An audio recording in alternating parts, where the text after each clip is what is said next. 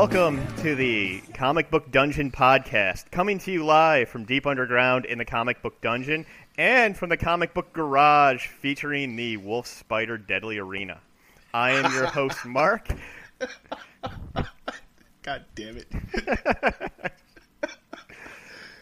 ah, and I'm Cruz, victim of the last wolf spider. Ah, jeez, how's it going, man? It's going good.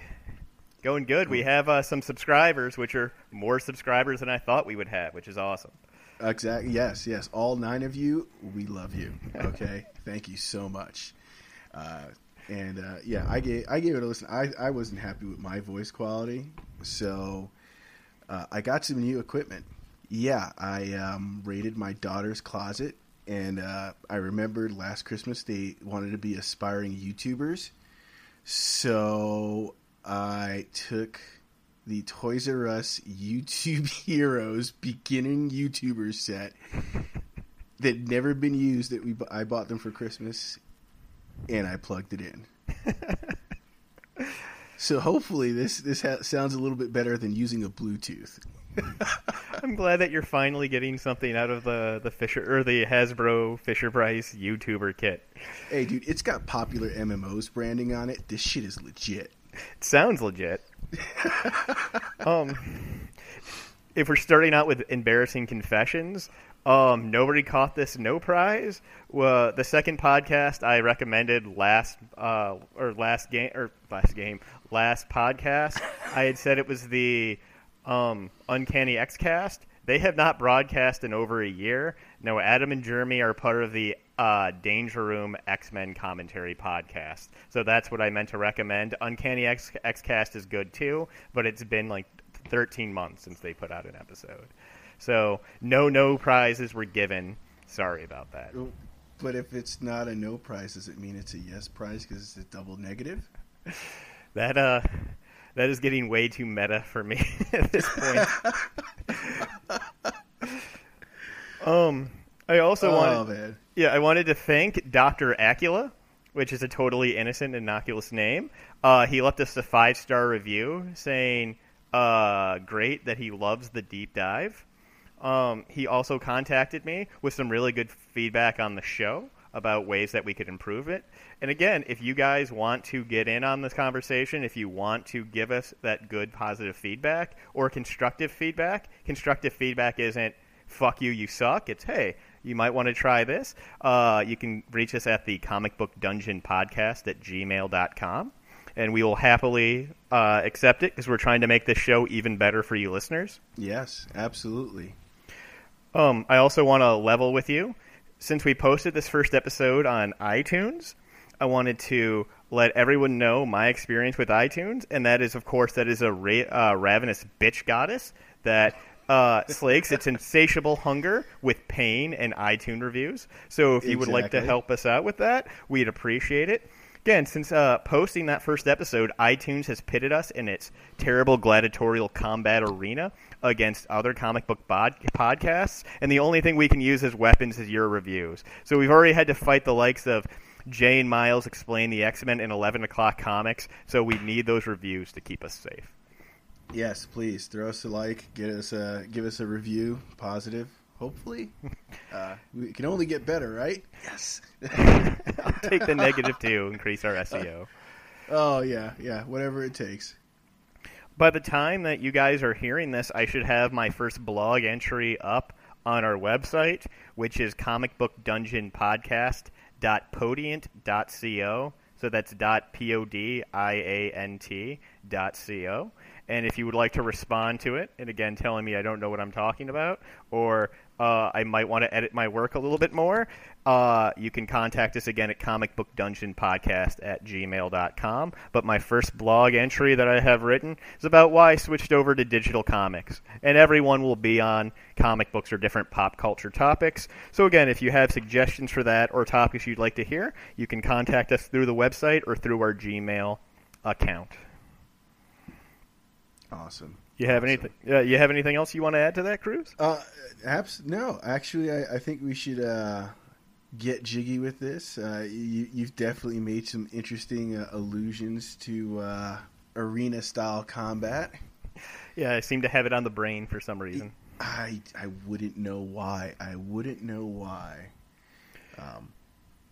So, uh, how about you? Uh, go ahead and lead us into number twenty of uh, Marvel Comics' Amazing Adventures, featuring War of the Worlds. Okay, this is from September of 1973. Forgot to mention this with issue 19. That was the first time that we had the cover featuring that War of the Worlds logo. And to the right of that, we have the uh, cool field. It's got two tripods uh, blowing up a field with some. Uh, I don't know, some sort of structures, maybe a fence in there, and there's a psychedelic Epcot Center in the background that I'm pretty sure is supposed to be Mars. So that's going to be the War of the Worlds up on the on the top with that little logo. That's going to be with us for the rest of the uh, Killraven series, and that started with issue 19. Awesome, awesome, and uh, I mean we're going to try and stick more story wise from here on out, but. uh I I do like breaking down some of the art. Yeah, I absolutely, and I think with the we after last episode we made the decision we're going to do only one comic per episode. So I think it definitely, if we're going to keep to a forty-five minute or forty-five minutes to an hour format, I think what we did last time is good. It's just we were a little crazy trying to do two issues of that in one episode. Uh, yeah, that definitely a little crazy and, and definitely uh, uh, I don't know what time you went to bed, but yeah, it was pretty late. Yeah, for me as well. Uh, okay, well, I, I mean, uh, let's kick it off with the cover. It, it's we've got those tripods again, which is a classic design. Uh, Killraven's uh, found a new wardrobe apparently. Yeah, which it the the full new wardrobe didn't make its way on the cover. I guess they didn't want to ruin the surprise. Uh, I know they did not. They they, they it's an abbreviated. sorry, uh, abbreviated version. yeah, I know, being punny. Uh, an abbreviated version of uh, of what he later dons as his uh, his new garb of choice. But uh, we've got a, a, apparently a new enemy on board here, and uh, it kind of tells you his name in a nice bubble on the bottom right. Uh, he is the Warlord. He in my notes is mostly referred to by a different name because the first thing I noticed about this guy, he's a muscular guy. He's got gray hair, cut short. He's got a robotic arm and a cybernetic oh. eye. Okay, okay. This is clearly a 1970s appearance of Cable, Nathan Summers. I mean, the arm and the eye are on the wrong side. I get that, but this is a this is a different universe that's later established than this mainstream Marvel universe. So this is clearly the Nathan Summers of that universe. He's he's become a, a the corrupt warlord. Right. Yeah. Yeah. And, and I gotta say, his eye, his his cybernetic eye here. Everything else looks really awesome. I mean, they're still doing a bang up job with the with the art but the eye looks like it's about ready to fall out. Yes, it does. You know, one good like whack on the back of his he- back of his head, and I expect that thing to pop out like someone's glass eye and just go rolling down the freaking street.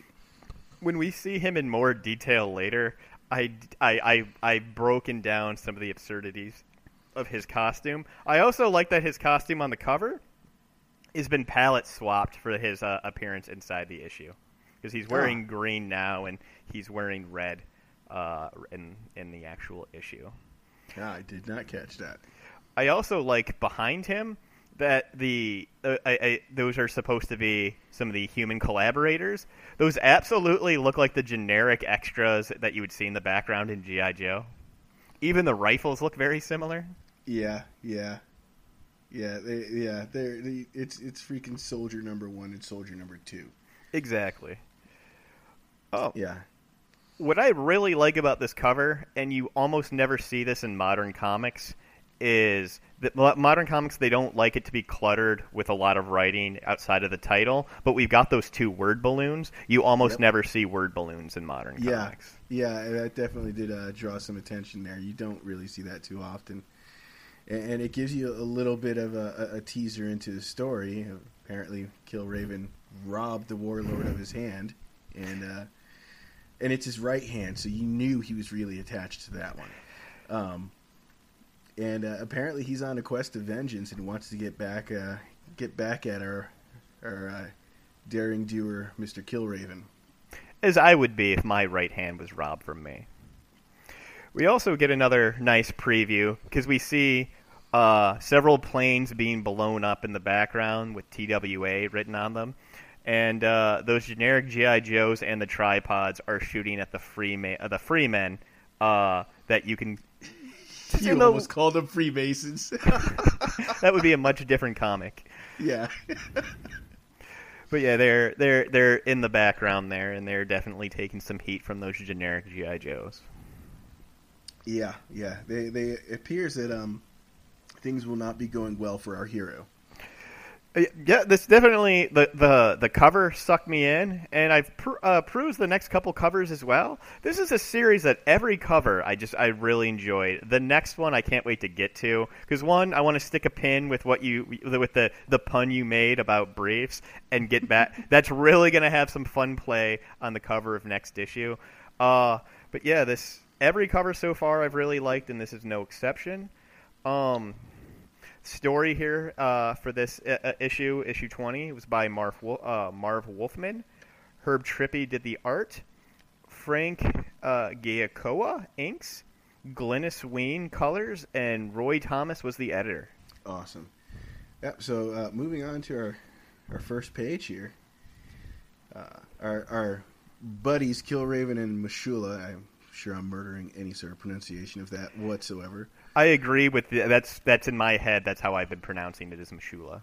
Right. Well, they're they're up to their usual antics, uh, fighting collaborators and uh, getting down dirty, swinging some steel around and firing off energy pistols, and uh, they they, they kind of give you a little insight into their relationship with some uh, some friendly banter back and forth while uh, while while we're going through you know a quick little prelude, uh, not prelude, a quick little setting placer of, uh, you know, it's 2018, and, uh, you know, it's time of death, you know, it kind of recaps the invasion from the Martians and Killraven's quest, as it were, to, uh, kill all these mindless slaves and hunt down their masters, the invaders from Mars.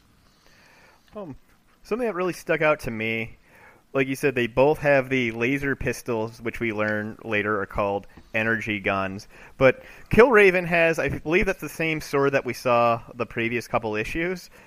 Mashula, for some reason, is equipped with a like a mini knight's lance, which it just does not seem like the most practical weapon.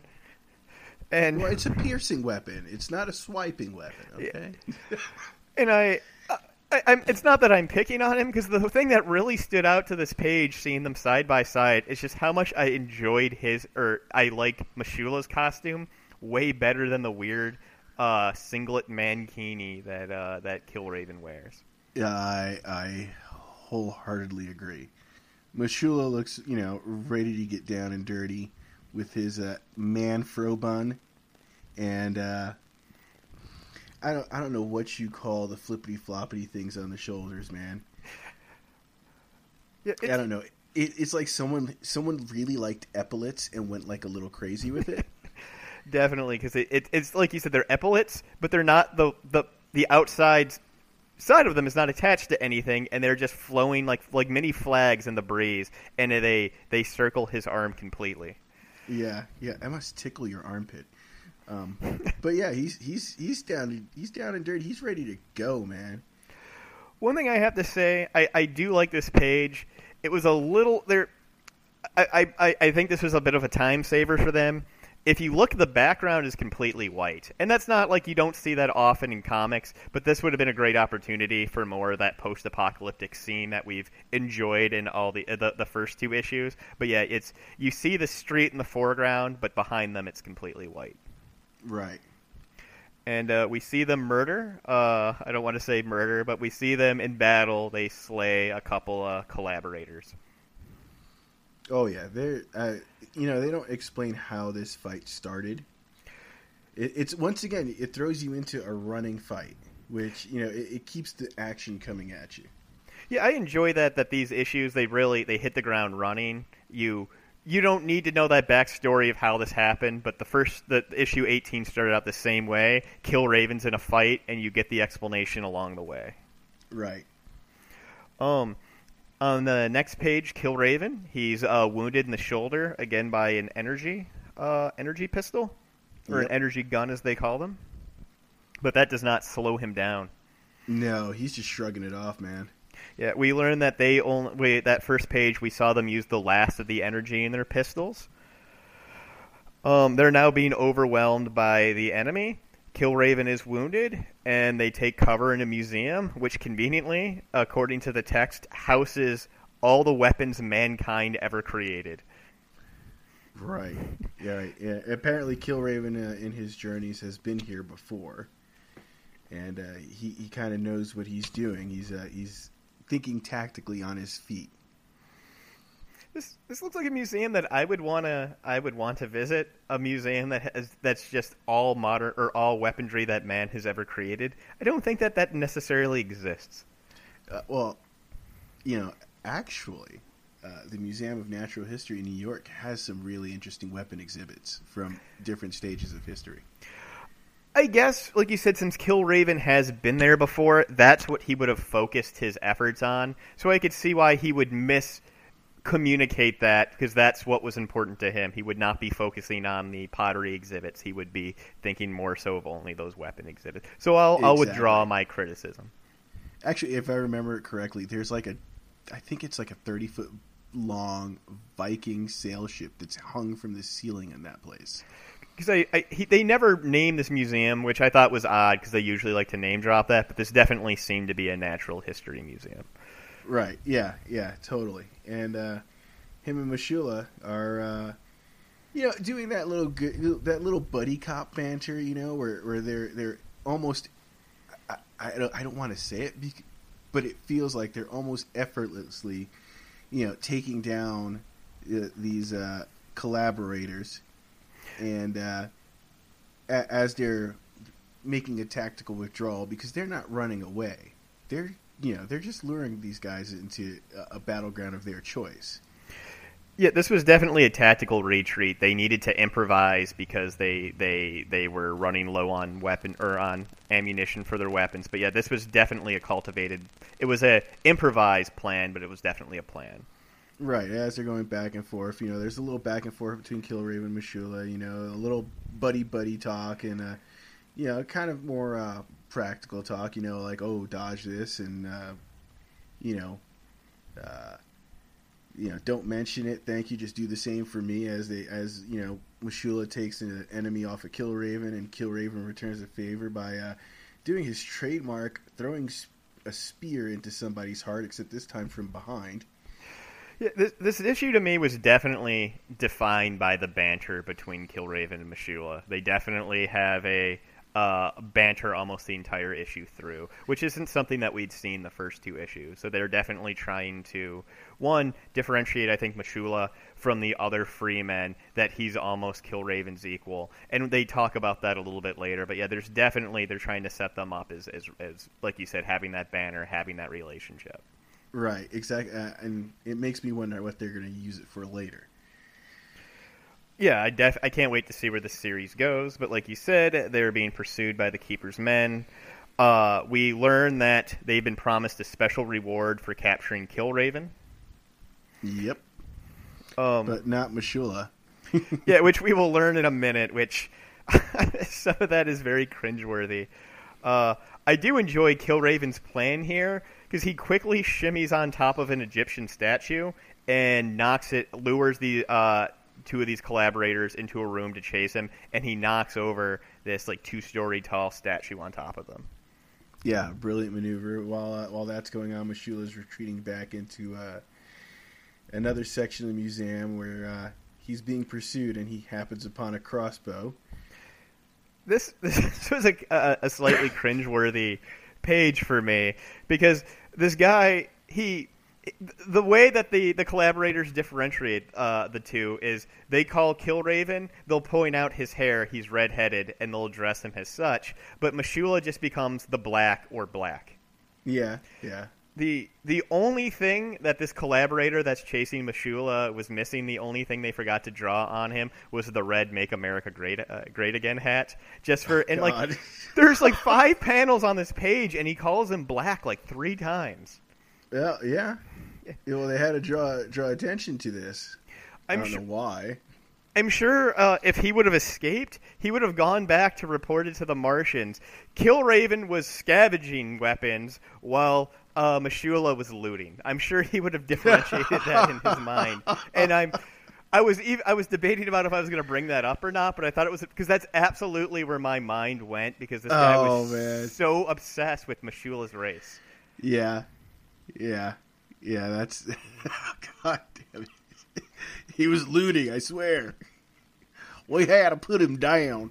All right, enough of that. There was no he wasn't chasing Killraven, so there was only Mashula in the museum that he was focusing on. We didn't need him to address him as the Black three times. We knew who he was referring to or who he was talking to. hey, uh, why not call him the one with the better fashion sense? Yes, or the Or, guy you with the man bun, or the exactly, the man bun. Because he kept uh, like I he call kept it the saying, man fro bun. Yeah, like the red-headed one is the one that we're after. So if you're using the hair to differentiate them, I would have just said the red-headed guy and the the, the guy with the fro. But hey, that's I'm not the racist in the post-apocalyptic future. So hey, I'll just let Yeah. him do him. Well, yeah, exactly. And, and Mashula lets him do him too for a little while and eggs him on a little bit here and there. And, and keeps luring him further and further in because Mashula's got a plan. Definitely, like you said, he gets that crossbow and uh, he's got a plan. He's got a plan. There's a, there's a little, uh, there's a great little panel uh, where Mashula's further retreating with this crossbow, and uh, his pursuer is mocking him. He's heckling him. He's like, "Hi, hi you're running. Good. It'll make it easy to destroy you, Black." Again, there's only now been six panels of this chase, and we've hit, he's called him black three or four times. Oh crap! But yeah, uh, Mashula has lured him, uh, the this collaborator, this uh, underneath a cannon which they had hung from the ceiling, and he uses the crossbow to sever one of the ropes. And a very satisfying splat, uh, the the cannon hits him from behind, and just I guess totally splatters him against the uh, or uh, across the museum. Oh yeah, it's got to have just, just. I, I mean, yeah. I think even Mashula looks a little kind of like grossed out by it. You know. Yeah, I would have loved to have seen the uh, the the aftermath animated, but uh, but you know it's great just because of the splat that we get. Uh, yeah, and it gives you that that cloud look. It looks like you know, just like a blood mist just came out after he got freaking rear-ended by that damn cannon. Not sure if a blunt force cannon drop would do that to a body, but I'm gonna I go don't with it. So. Uh, yeah, exactly. I don't. Yeah, you know what? It's the future. Who knows, man?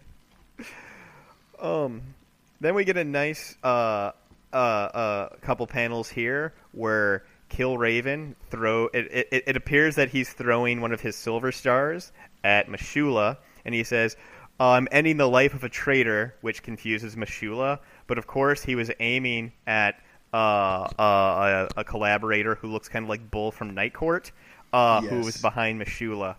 And I have to draw attention to that panel on the top of page six.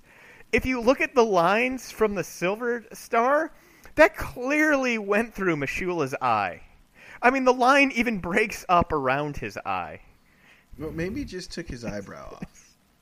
Well, yeah, because you can't see his whole eyebrow because the line's bisecting it, which again goes with my theory that that clearly just made Mashula into a Cyclops. But no, Yeah. it was just supposed to impart that it flew right by his head. Yeah, dangerously close. Yes. Yeah, and it, it impales the uh, the arm and of uh, the collaborator, knocks his gun out and disarms him, and Killraven comes in like a badass, just out to kill somebody. He looked deranged in that lower left hand panel because one of his eyes looks like it was drawn bigger than the other. Yep. I also like the speech he gives about the collaborator, the one behind you, the traitor who sold humanity to our Martian conquerors, who bows to Martian gods. I just I, I I wanted to make a note of that. He's always it's like he practices these things ahead of time. He has a bunch of these ready-made speeches about the collaborators and about free men and their will. So I always like when he throws down with, some of that. He's very oh, eloquent. Oh, yeah. yeah, he is very eloquent for a guy that wears a freaking leotard for most of his battles. For somebody with no pants, yes, he he, he, he speaks like a poet. exactly. Uh, yeah, and uh, you know he doesn't. You know, even though that panel, um, it, it, gives you the feeling that he's just basically going to run this guy through. Uh, no, uh, Killraven is, you know, not only a, a tactical thinker, he's a strategic thinker, and he's going to interrogate this bad boy. Yeah, we learn that he uh, he wants to interrogate him uh, because he's looking for information on the keeper's whereabouts, and he's also looking for their weapons and supplies. Right, but uh, unfortunately, yeah, as we go to page uh, nine, uh, we learn that uh, the collaborators have been conditioned to basically suicide before giving off any information. Yeah, I like the. Uh, I, I, I like where he when he's trying to reveal the information, we get a LaGuardia as he dies. I know exactly where that is. Yeah, it's especially with the, the the planes on the cover. They gave us enough information to know that LaGuardia is actually LaGuardia Airport. Yep. Spoilers. Spoilers. But no, no, no. We can't. We're, we're not going directly over to there because first First, our heroes realize they're in this museum that has all these wonderful weapons and armor. So, what else are we going to do other than have a fashion show and a costume change? I'm glad you called it a fashion show because that's what I have it down in my notes as well. it's a fashion show. yeah. And what I all I could think of because he's holding up some chainmail in front of him. Um, and Mishula points out that might not be the most practical because of how much noise it makes. And the one thing I definitely put in my notes here was all I could think about is I hope that Killraven finally puts on some fucking pants. Yes, yes. I also I also have to say as they're looking through the weapons, um Mishula isn't as hot on this as, as Killraven. Well, that's probably because he's wearing actual clothing. But yeah. uh, I did think that the their uh, their buddy banter took on a, a darker tone when uh, he told Mishula that he still thinks like the dirt crawler that he is. Yeah, yeah, it, it definitely got a little dark there. Yeah, I just maybe it was just me after the racially charged uh, previous page that that was perhaps the just just kind of an insensitive thing to to call Mishula, but maybe that's just me.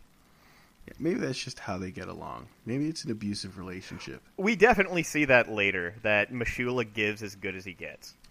Yeah, yeah, uh, yeah, and, and there, you know, it, it seems like Killraven is uh, trying to put him in his place by reminding him that he's the second best gladiator in, in the Masters arena while they're in it together. And uh, you know, Mishula does give back, and he he reminds him. He's like, "Hey, look, man, if you ever want to defend your title again, you know where to find me. Yeah, we didn't know that before that Mishula had also been a gladiator. Yeah, that... you know. Go ahead, yeah. Go ahead. Yeah, yeah, yeah, exactly. And I, I was wondering where did, where did this fit in? Yeah, because we got the Killraven backstory in the uh, earlier two issues, and at no point did it mention that he escaped with anybody else, or, or that any of the uh, the Staten Island freemen had known him before. So where did Mishula get his backstory from all of a sudden? I'm wondering if later issues, I wouldn't even call it a retcon so much as as we see when we meet the warlord, we only got a very brief snippet of what his escape looked like. But I guess I mean because Mishula wouldn't fit in because we didn't see him with uh, with Killraven as he went across murdering cats and skinning them for food and for clothing, unless like say he escaped with say t- like whatever other individuals, and they had kind of scattered, and he just met up with him later. But I, right. I am assuming that, that that was probably not the only escape that the gladi- that the gladiatorial arena ever had. But hopefully, this will get explained as we go. Yeah, yeah, I'm definitely hoping it gets a, a better explanation as to what exactly had happened, and how Mashula played a part in Killraven's time in the arena beforehand. Uh, that that being said, uh, it, it, looks like uh, as they continue doing their window shopping, you know, Killraven finds himself a, a new blade. Yeah, it's a bedazzled sword. Yeah, yeah, a, a, a, light bedazzling on it. They didn't go a little too crazy, you know, maybe a little ruby encrusting. You know, something that looks a little bit more like a sword than the future space machete he was toting around before. It, it definitely looks like something that, say, King Conan, when he's, you know, he's a leader, he's a king, that that he would have used. That not not Conan, but King Conan when he was in that that role as royalty. That's definitely what it reminded me of. Something he yeah. Revealed. Yeah, and he also you know, if you keep going on page 11 uh, at the very bottom, hooray for both of us. Killraven found some damn pants.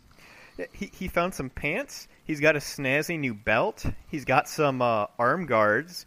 And um, I'm a little confused by the. I don't know it, what the hell that is. Yeah, because you would think it's something that like a knight would use to guard his neck, but it absolutely does not guard his neck. It only covers his upper chest and his only his left arm. So yeah, I've never seen anything like that, but it definitely appears to be armored, whatever it is.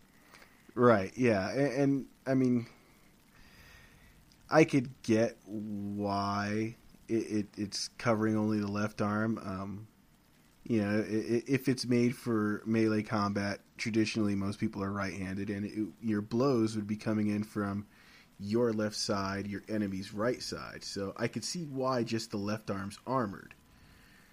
But okay, it, I'll take it that. Off, it offers no neck protection. Absolutely none. And that's what you I mean, think a, a, somebody doing sword battling would or uh, would want. Yeah, I mean, at the very best, it gives you you know a little bit of overhead strike pr- uh, protection on your left shoulder and a little bit of strike protection from a, a sideways swing. But uh, yeah, I mean, he seems really, really happy with his snazzy new garb. The bandolier and, uh, is super cool too, because now yes. instead of like the two straps holding up his his panties, he's just got the one pa- bandolier, and he's still got plenty of those silver stars.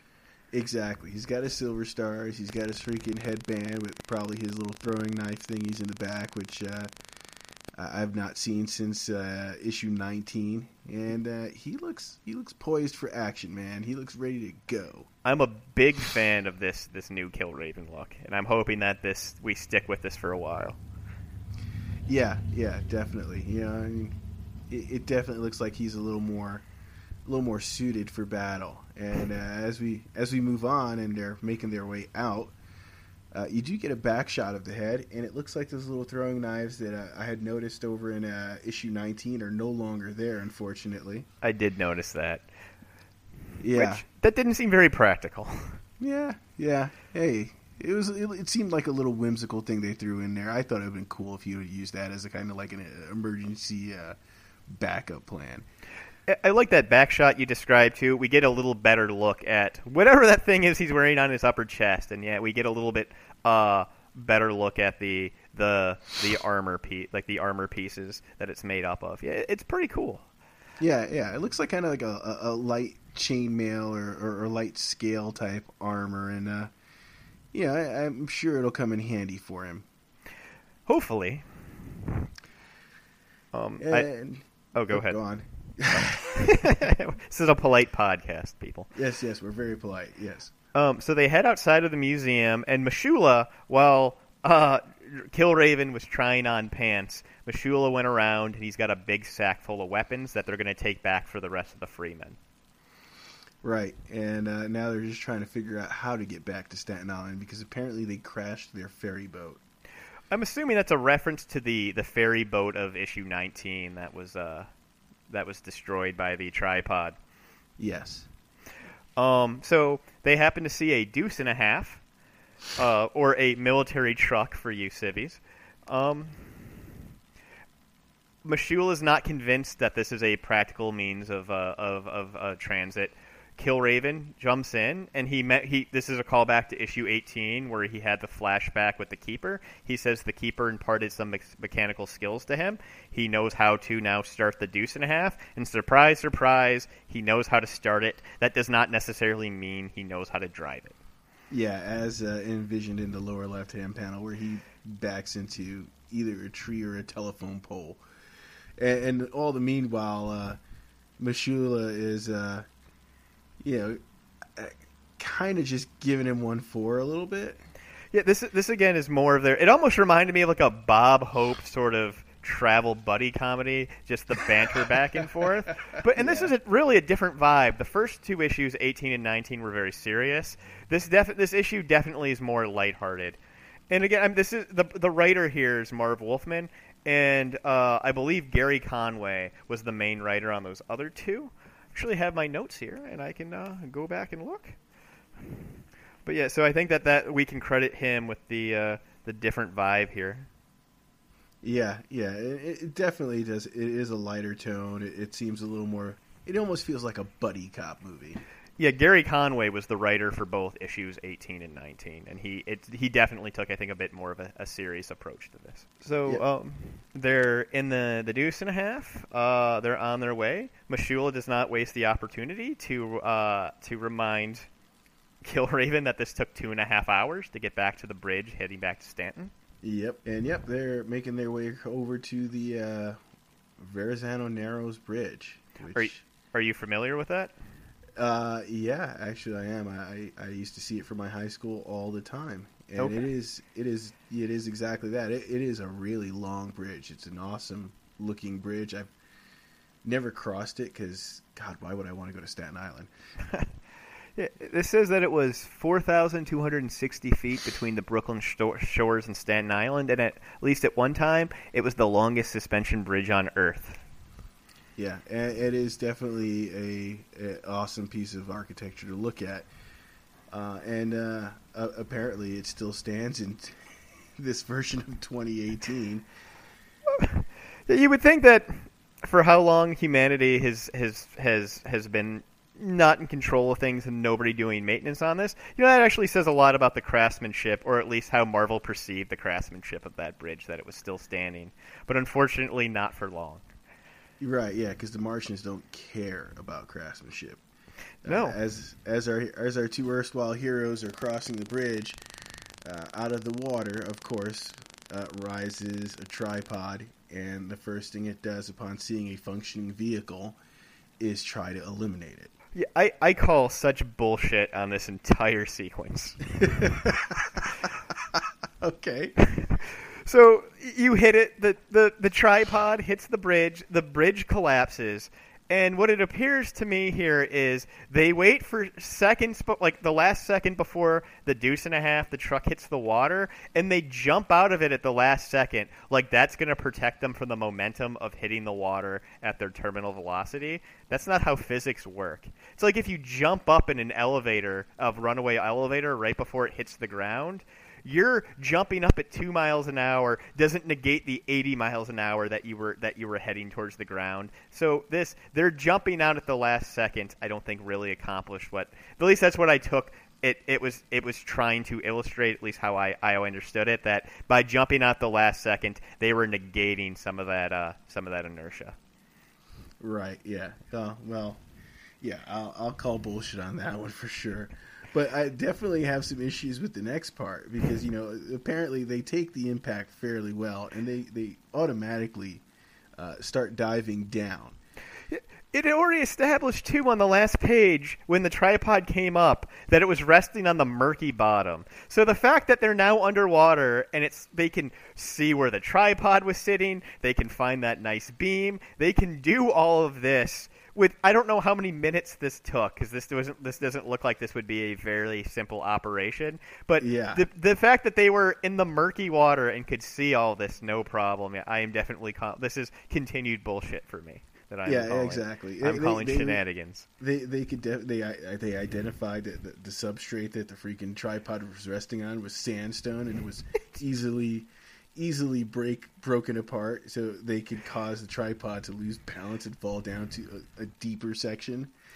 I, I mean, Well, yeah, well, one of the one of the five books that Killraven read as he when he escaped the Colosseum was they were all geology books. So he could clearly, through murky water, identify, like you said, the stand, st- sandstone, and they easily found a fulcrum that would allow them to to to move it in a way that's going to knock over the tripod. I, I think he at least read one book on how to hold your breath for really long times. Um, but that's exactly what happens. They knock this boulder, the sandstone boulder that it was standing on, loose. The tripod falls over with a mighty splam, which I'm Yes. not. I'm not really sure that's the sound a metallic. I- Uh, uh, I would, um, yeah, maybe a sploosh because it's going into the water. I would take. I would. I would have loved a sploosh. But we're at the end of our bullshit trifecta in this part because they're as they're getting out of the water after five minutes. M'Shulla is holding the bag full of weapons, and I went back and looked at every damn panel, and he's definitely not carrying those weapons. So it's like he put it down, uh, helped helped Killraven with this, and then in the nice swimming pool, clear water, went back for the sack of heavy metal weapons and swam them to the surface. Well, yeah. Wouldn't you do that? I am really enjoying these stories, but at this point, like I said, I had to call bullshit on every single part of that entire sequence. Uh, yeah, I gotta, I gotta agree with you on that front. Uh, so yeah, they they drag themselves out of the murk, the uh, clear murky water, and we, we cut we cut scenes over to uh, where's the head? They didn't tell you where the headquarters is. I'm gonna say it's probably Jersey. What makes Uh, you say Jersey? Uh, I don't know. Well, where, it- where else would you have potato head looking tentacle armed Martians? Well, it, it's it's LaGuardia Airport. I know. Yeah, 70s cable gives us a this disgusting airport, which I didn't really think that in the middle of his uh, monologue about how much he hates Killraven, he would really take that time to insult the airport. But hey, cable's unpredictable. He he is, and he's definitely uh, he, he he's hell bent on revenge, and he explains himself, you know, and he's even going so far as to presume, you know, to his his Martian master that he has the right to capture Killraven, and he, he's being really dramatic about it, showing off his his cybernetic arm, and you know, for half a second he looks like a poor man's Iron Man. That's exactly. It looks like a, he's he's he's like a, a a kid wearing the remember like the smocks and like the plastic m- masks that would Oh, bite your. That's exactly God. yeah. He's wearing the Iron Oh. Man smock. Um, but we do learn that this has all been part of a plan to lure Killraven to the airport. That they use the the promise of of this being a, the the master's supply depot as a lure to get Killraven there. So they know he's going to be showing up there, and they're going to be ready for him. Okay, I do have one one point about uh, page eighteen that I want to raise. You know, earlier we had talked about the design of the Martians, Yes. and it wasn't until I got to this point where I looked at it and I thought two things. The Martians either look like what happens when you take a Mr. Potato Head and expose it to a blowtorch for a little too long, or the late stages of a Halloween jack o' lantern slowly decomposing on your front porch because you don't care. I I think it's almost you taking a real potato and mixing it in with a potato head because it's it's like a real potato gets those roots that, that grow out of it. That's Oh, yeah, exactly yeah. what those look like. Yep. There you go. It, I- it's definitely he, it's losing its like its otherworldly er, the otherworldliness that it had in that Lovecraftian kind of horror. I, and it looked way cooler in I think uh, 18 and 19. Yeah, putting And- it in the background like that, yeah, did not do it any favors. No, it looks like someone took a freaking bad Jello mold and stuck some pipe cleaners into it and was like, "Hey, this is your enemy, guys." Yeah, I it, also, like you said, it had that otherworldly feel. Um, Warlord or Seventies Cable refers to this Martian Master as Master Four. That's I, I, I would have appreciated if it had just remained nameless. I think giving it no name, making it unnameable, again goes to that otherworldly love Lovecraftian sort of horror. Right. Yeah. And uh, yeah, um, Warlord goes on about his uh, his really outrageous hard on to just kill freaking Killraven. Yeah, we we learn that when Killraven escaped from the gladiatorial arena, that during that escape, um, he had dis- uh, destroyed his arm or Warlord's arm and part of his face. And I went back to issue 18 because it says here we get a nice little editor's box that says only partly shown in uh, Amazing Adventures 18. So I went back. We don't see him. The only person or only thing that we see Killraven attack is the robot he decapitates. Mm-hmm. So, but I mean, we only saw a couple panels, so they definitely left themselves room if they wanted to explore that story later. That there could be a lot that we we didn't see. Yeah, yeah, they, they, definitely. It was a real summarized version of the escape in uh, issue 18. So I'm sure they could add in some stuff in there. And uh, I, I hope they explain maybe a little bit more about what exactly transpired when he escaped. And give us the nice gory details of how they lopped over the warlord's arm because it must have been bad and really bad because it, it got him pretty ticked off. He says that he just Killraven destroyed part of his face. The only thing he has on his face is just the the metallic eye patch, which I'm again assuming that like Cable that could probably do like maybe cool predator vision or something like that. What yeah, I the, the, the, headband is holding his head his scalp on. What what I really like is he has that thing that looks like a microphone in front of his face, and then yes. it goes down to his neck. It looks like a loudspeaker, like a McDonald's or like a McDonald's speaker that you would talk into to order your Big Mac. Yes. So I was hoping that later on that would pay off, and we see him like announce very loudly, like "We have your men surrounded, Killraven." But no, hopefully, maybe next issue, his personal PA system will uh, will will come into play. We also uh, learn that. I wonder if, what he sounds like. Can you imagine? Yeah, I mean, it's not to offend anybody, but you know, maybe maybe it's he got a tracheotomy in the process, so you know, maybe his voice is always sounding like this. What I picture he sounds like is because he's got that really shitty looking speaker on his neck. That that's where his voice is coming out of. I would picture that he would sound, or in my mind, he sounds like like a subway, like the the guy on the subway train announcing where you get to where you're going. Killraven, and that's what it sounds like. Um. I wish they had a red with that. and eventually later on with there would be some great like funny dialogue between him and Killraven later, where he's just like, "My hand, Killraven," and Killraven's like, "I, I took your the ham? fuck? what you took? You, what you want some spam? What what? I'm gonna kill you. You're gonna kick me. why, why do you want to kick me?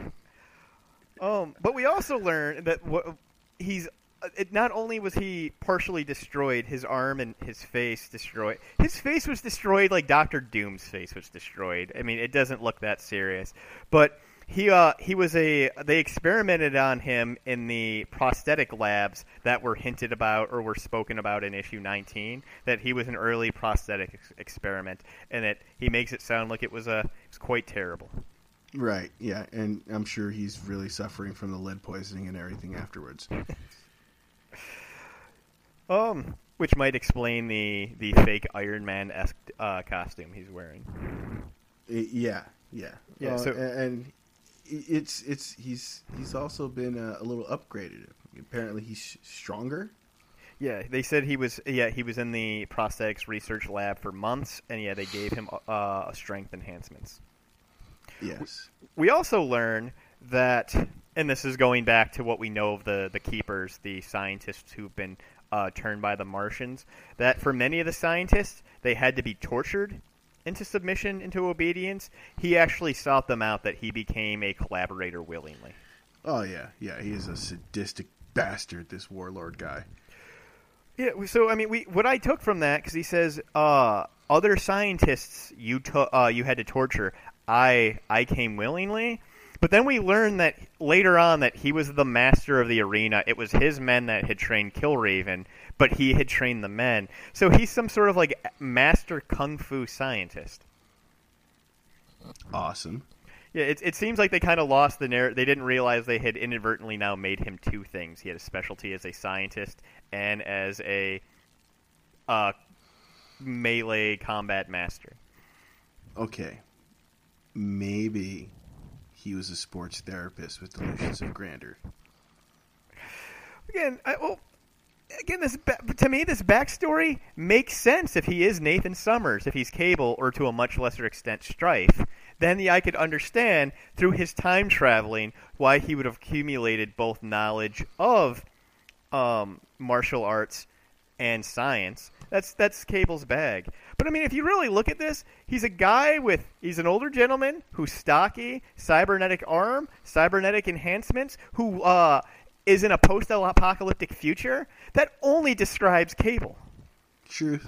Yes. So yeah, he makes a, a good uh, good show of you know breaking stuff with his cybernetic arm and his little temper tantrum of rage about wanting to kill Killraven and reiterating that he's the warlord. He's not just a warlord.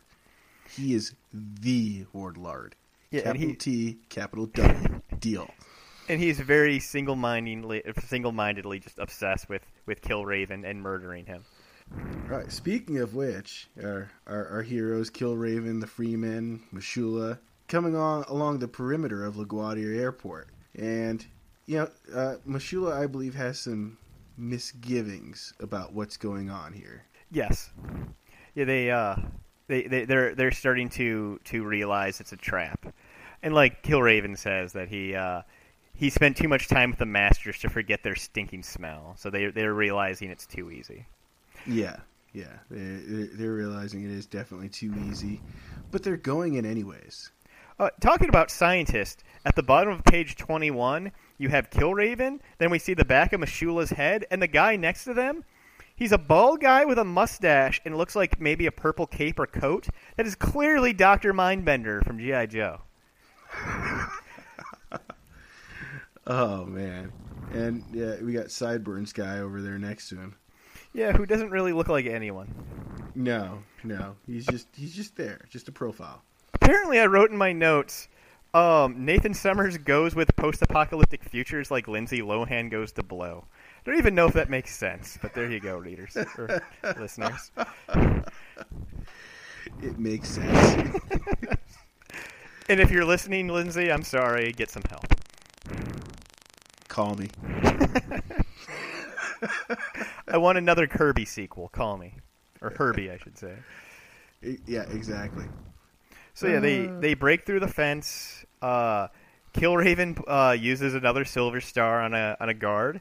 Uh, M'Shulla gets a little stab happy, uh, and they they they're able to silently. Which I can't imagine that Silver Star to the back of that guy's neck killed him instantly. I would imagine there'd be some screaming and some yelling. But hey, he's. I'll, I'll It, it, it severed his spinal cord, man. Perfectly placed. It's, I'm not saying it's not impossible. It just seems very unlikely that the the throwing star that looks like a a dull ninja or not ninja, a dull sheriff star would have that ability. But okay, Uh, I'm dude, being looks- too negative. It, it looks like the gold star my teacher used to give me in kindergarten. that's exactly what I thought when I first saw it. I thought it was like he has like gold star stickers on him. Yeah, it just doesn't seem like that would have the uh, the ability to do that much damage. I think that would stick in the back of that guy, and he would get he would be in pain, but mostly be screaming angry about why there is a small piece of metal sticking out of his back. But no, Uh, apparently no. it severed his spinal cord instantly, so he didn't even get out a surprised or startled. Ah! Exactly. He had voided his bowels before he hit the ground, okay?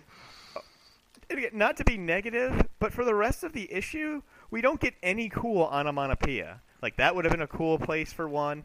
Uh, you'll like the rest of the issue had plenty of opportunities. We don't get a clang or a slarm or a bang or anything. Uh, yeah. Well, yeah. Uh, it, these guys, they, they, they do their stealth takedowns and they get into this armory here, and, and they seem pretty pleased with themselves. They're they're just, yeah, they're they're they're happy they're in there, but there's a sense of foreboding that's uh, Killraven's finally coming around, I think, and realizing maybe he was a little foolhardy. Yeah, they he he realizes again that it's much too easy, and uh, uh, '70s cable uh, breaks in and lets him know that yes, you've fallen into our trap. Oh, I lied. Here is there is one last uh, onomatopoeia, and it's when uh, yeah, it's a nice boom because he takes his his metal prosthetic arm and he savagely punches Killraven in the face.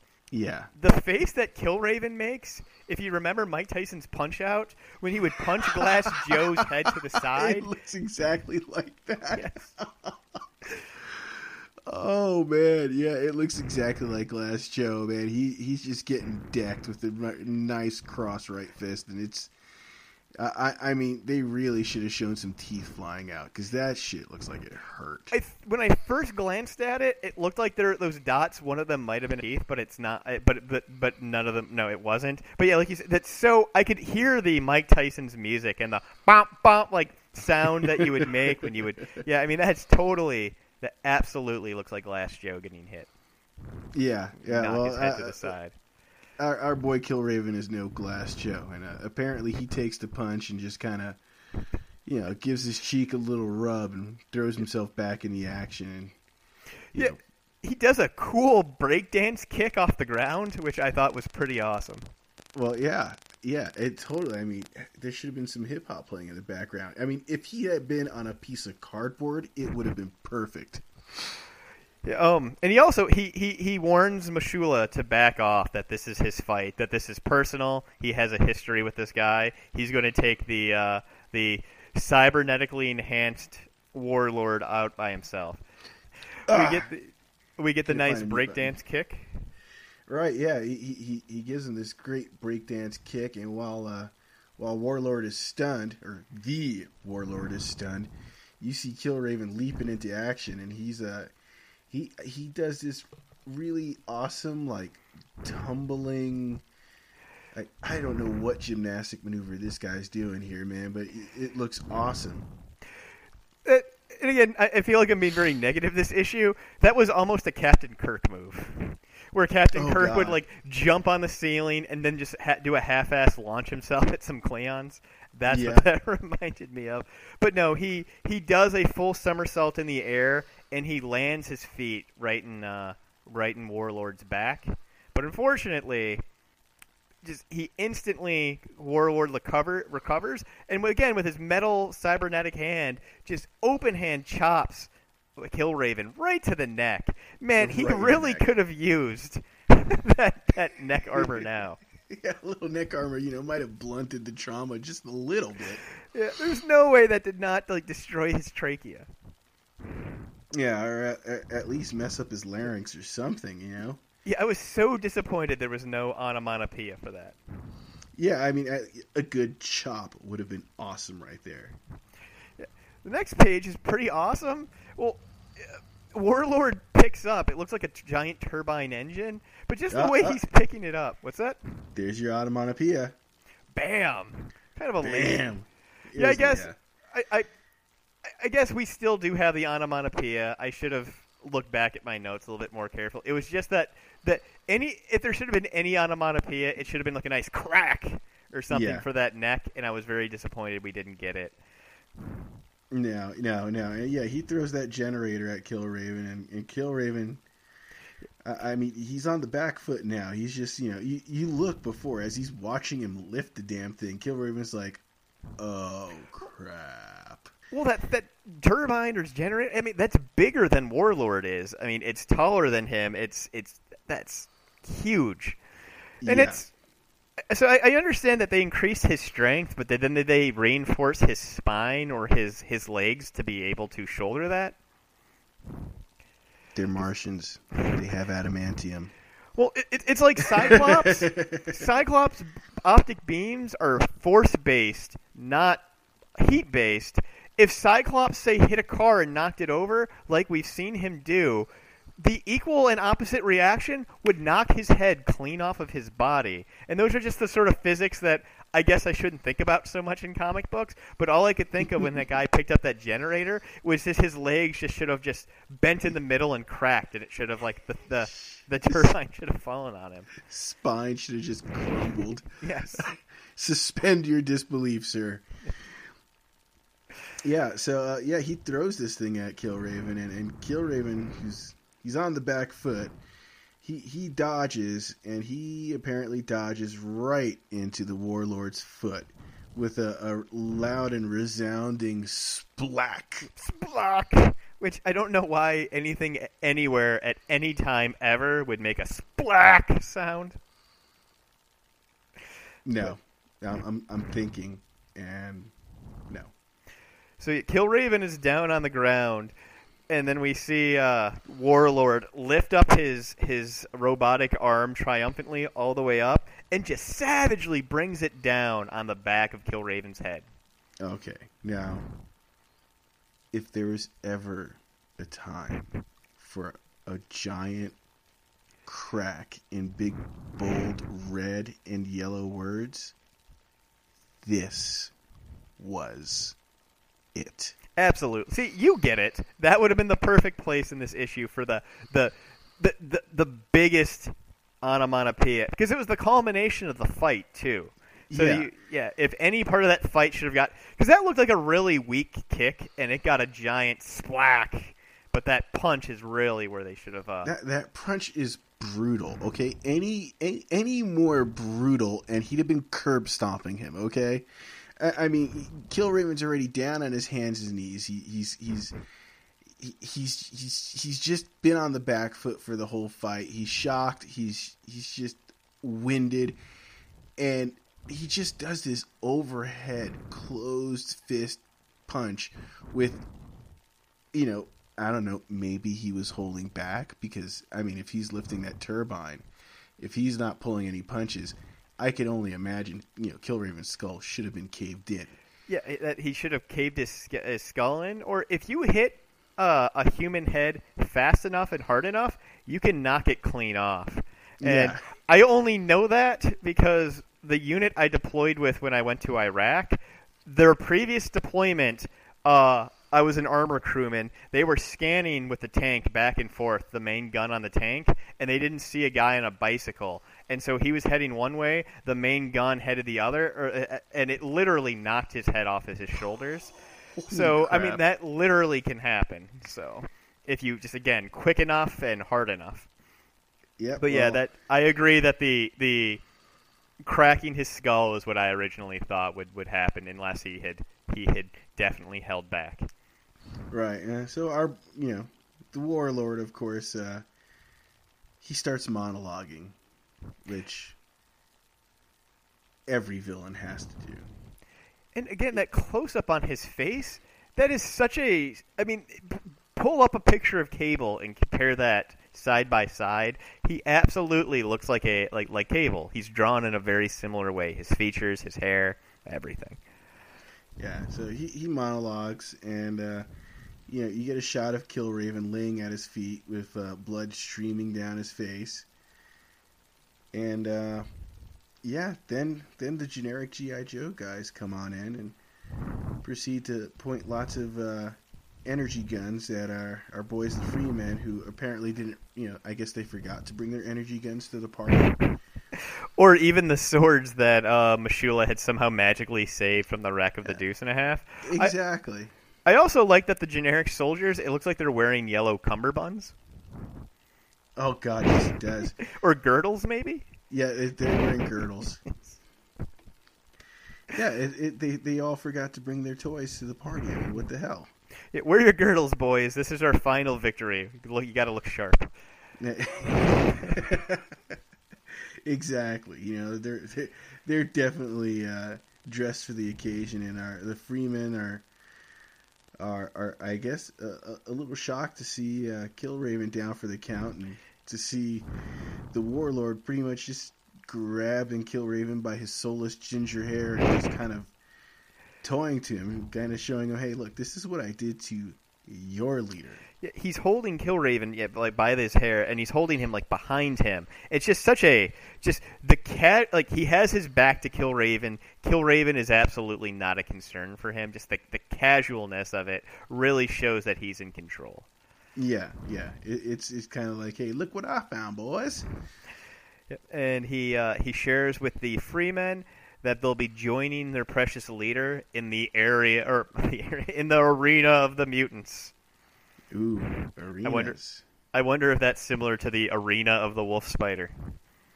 Uh, perhaps, perhaps. Uh, I'm willing to bet that uh, they won't have as many legs Have you seen? many eyes. Have you seen the cover? Close. Uh, you know what? I've not looked at the cover. I- Uh, I I had asked which how many issues we were doing today, so I I withheld from going into the next one so that I could approach that one fresh without Yeah. without inadvertently spoiling anything. Truth time. I had pulled that one up accidentally, 21, thinking it was 20, and it was when I opened the cover. I'm like, nope, this doesn't look where we left off. But yeah, it's badass. I can't wait to get to it. Uh, I am looking forward to it. Killraven's exploits. As much as we nitpicked a little bit over this one with a little bit of a having some issues with suspending the old disbelief here, uh, it's still so far it, it's been a, a great, engaging story so far. It, it's been dynamic. It's it's been action packed. They've managed to keep the exposition to a minimal minimum and kept it pretty relevant to what's going on at the time uh, backstory is being filled in, in in bits and pieces only only in relation to what's going on in the present. So I yeah, agree. it's definitely holding my attention. The pacing is really good. Like you said, it doesn't bog you down with a bunch of extra details that you don't need to know to start the story. Every story just starts you, it hits the ground running, you get a bunch of action, and it just explains what's going on the way. And I can't wait to see how this resolves itself. I'm hoping Killraven either rips off the, the robotic arm or rips off his other arm. Uh, But I, I can't wait. And uh, again, we only did one issue this week, and uh, we did some talking. And I think the schedule we came up with is the um, every other week. Um, it's good for me. Uh, yeah. We are going to release a little bit earlier our next show because I, I think we want it out for that like at least the week of Halloween. Yes. Um, but yeah, I don't want to spoil too much of the surprise with that. Um, we did have a listener question that we had uh, opened up uh, last i- or last episode. What was the lamest comic that uh, that that that we really enjoy? You had opened up with Chobits. I don't think I really elaborated with Sleepwalker. I wanted to see some of the answers we got. We unfortunately didn't get any answers, so I'm going to keep the question open. But Sleepwalker is a '90s hero. He uh, he looks like an alien. He comes from the mindscape and he's in the mind of a college kid, Rick Schroeder. So when Rick goes to sleep, that's only when Sleepwalker can come out and fight crime. Yes, I know how lame that sounds. He was actually briefly aff- yeah, he was actually he was briefly affiliated with a team. I believe it was called the League of Losers because of how, how he's perceived. I actually really enjoy because one of his powers was he had this like reality bending beam that could just distort reality. Like like he could turn. It, it was like uh, Salvador Dali had drawn whatever he had turned his vision on. It was pretty cool. But then they gave him like the lamest enemies, like Lullaby and Eight Ball with his atomic uh, cue stick. So yeah. Wait, wait, lullaby. Yeah, she had the mutant ability that any book, or no, she could hypnotize people and then put them under her, her power. There was also Bookworm, who whatever book he read, the characters would come alive and do his bidding. So yeah, he he, Okay, he that did, sounds like a cool superpower. it, it was, but he was a nerdy guy that didn't have a lot of imagination on how to use it. So it was pretty two dimensional. So I think that if it came about today, it's a comic book, dude. Is all real. Sorry, it's all two dimensional. But uh, was it was his was his reality altering beam called the Dream Beam? That would have been that that would have been uh, more consistent with the, the, the, the whole theme that he had. No, it was just called his warp gaze or his reality bending gaze. He had a uh, arch enemy called Cobweb that was because Sleepwalker was from a race of sleepwalker. They they called themselves Sleepwalkers, and they would patrol the dreamscape. But there's these parasitic organisms that would get into people's brains th- through the dreamscape and would feed on them somehow. So he would fight them, and that's how he was fighting his arch enemy when he got stuck in this college kid's head. But again, if that kid woke up when he was fighting crime, you know, uh, Sleepwalker would disappear. So it was kind of a lame premise, but I lo- as a as a kid, that was actually the first comic book I had ever read. Wow. Well, the first one that I seriously collected. But I would say. So yeah, I want to keep that question open, and I'm also going to have a second question here, which is a lot easier. It's just, what is the favorite comic or your favorite comic that you're currently reading? Oof. Uh, well, okay. For me, since uh, I'm I'm not really reading as many comics as I used to, or actually very many at all. Uh, Killraven is the only one I'm really reading, and I'm thoroughly enjoying it. Uh, but if you want to go to my backlog, which I keep in the the uh, comic book garage over here, uh, I was a DC guy, and I really was invested in the Superman run uh, right around uh, 95 with the death of Superman. So I really enjoyed that whole story arc with the Doomsday fight and you know the funeral for a friend and all that. Even the the, the, the four Supermen and the resolution of that uh, was a fun uh, story arc that I ran with for a good. I think it almost took over a year before they kind of resolved everything that was going on. I would say it's probably one of the most famous comic events of all time. Yeah, I still have a sealed one for whatever it's worth. Um, I got to go with favorite comic book that I'm currently reading. Uh, if we're staying in the Marvel realm, uh, I'm really digging Infamous Iron Man, where Doom, Doctor Doom, is now Iron Man, and he's kind of trying for a redemption arc. I'm always a sucker for a good redemption arc, and seeing Doom try to be what he thinks a good guy is, it, it it's it's a lot of fun. Um, overall, though, I've been really the last five or six years on a Dark Horse kick, and their comic Black Hammer is awesome. Uh, they had a one come out today, or actually yesterday, where we get to explore some of the history of uh, of one of the, the villains of that world. But yeah, Black Hammer's great. It's these golden age superheroes. They they're in a big uh, comic book event. They defeat the bad guy, but they're teleported away, and they're on this farm that they can't escape from, and they just they live out their lives undercover trying to get out of this farm. And most of them are fucked up in some way, and it's just fun to read. Okay, you know what? I've got to I've got to take back that that whole part, uh, the whole DC thing. And, you just got me started when you, you told me about Dark Horse. We were talking about that, and it reminded me that I forgot for about six months I was avidly collecting again, and uh, I had picked up I believe it was the Dark Horse run of was it Dark Horse that did I think it was Dark Horse that did uh, a Firefly comic book for a Yes. little while, and uh, it was written by uh, Joss Whedon's brother, I believe. Abs- yep, absolutely.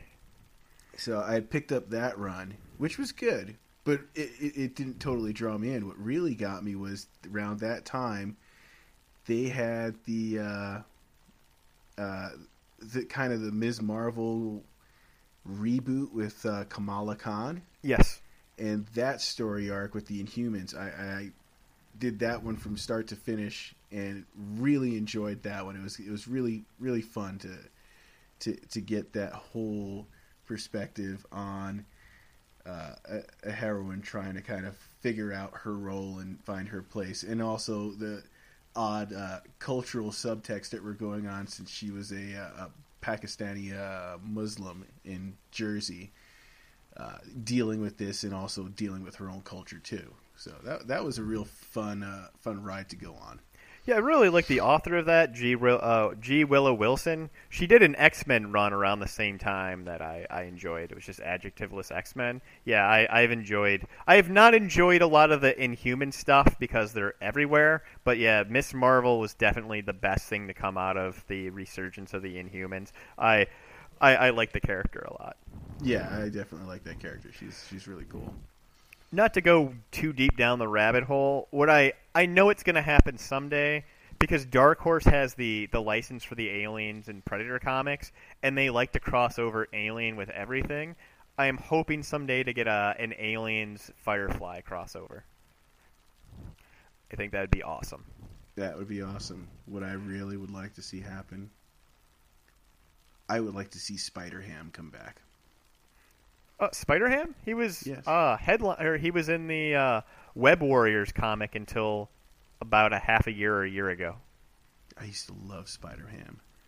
Yeah, he actually met another Spider Man Ham. He met Spider Ham twenty ninety nine. Oh, jeez, really? Yes.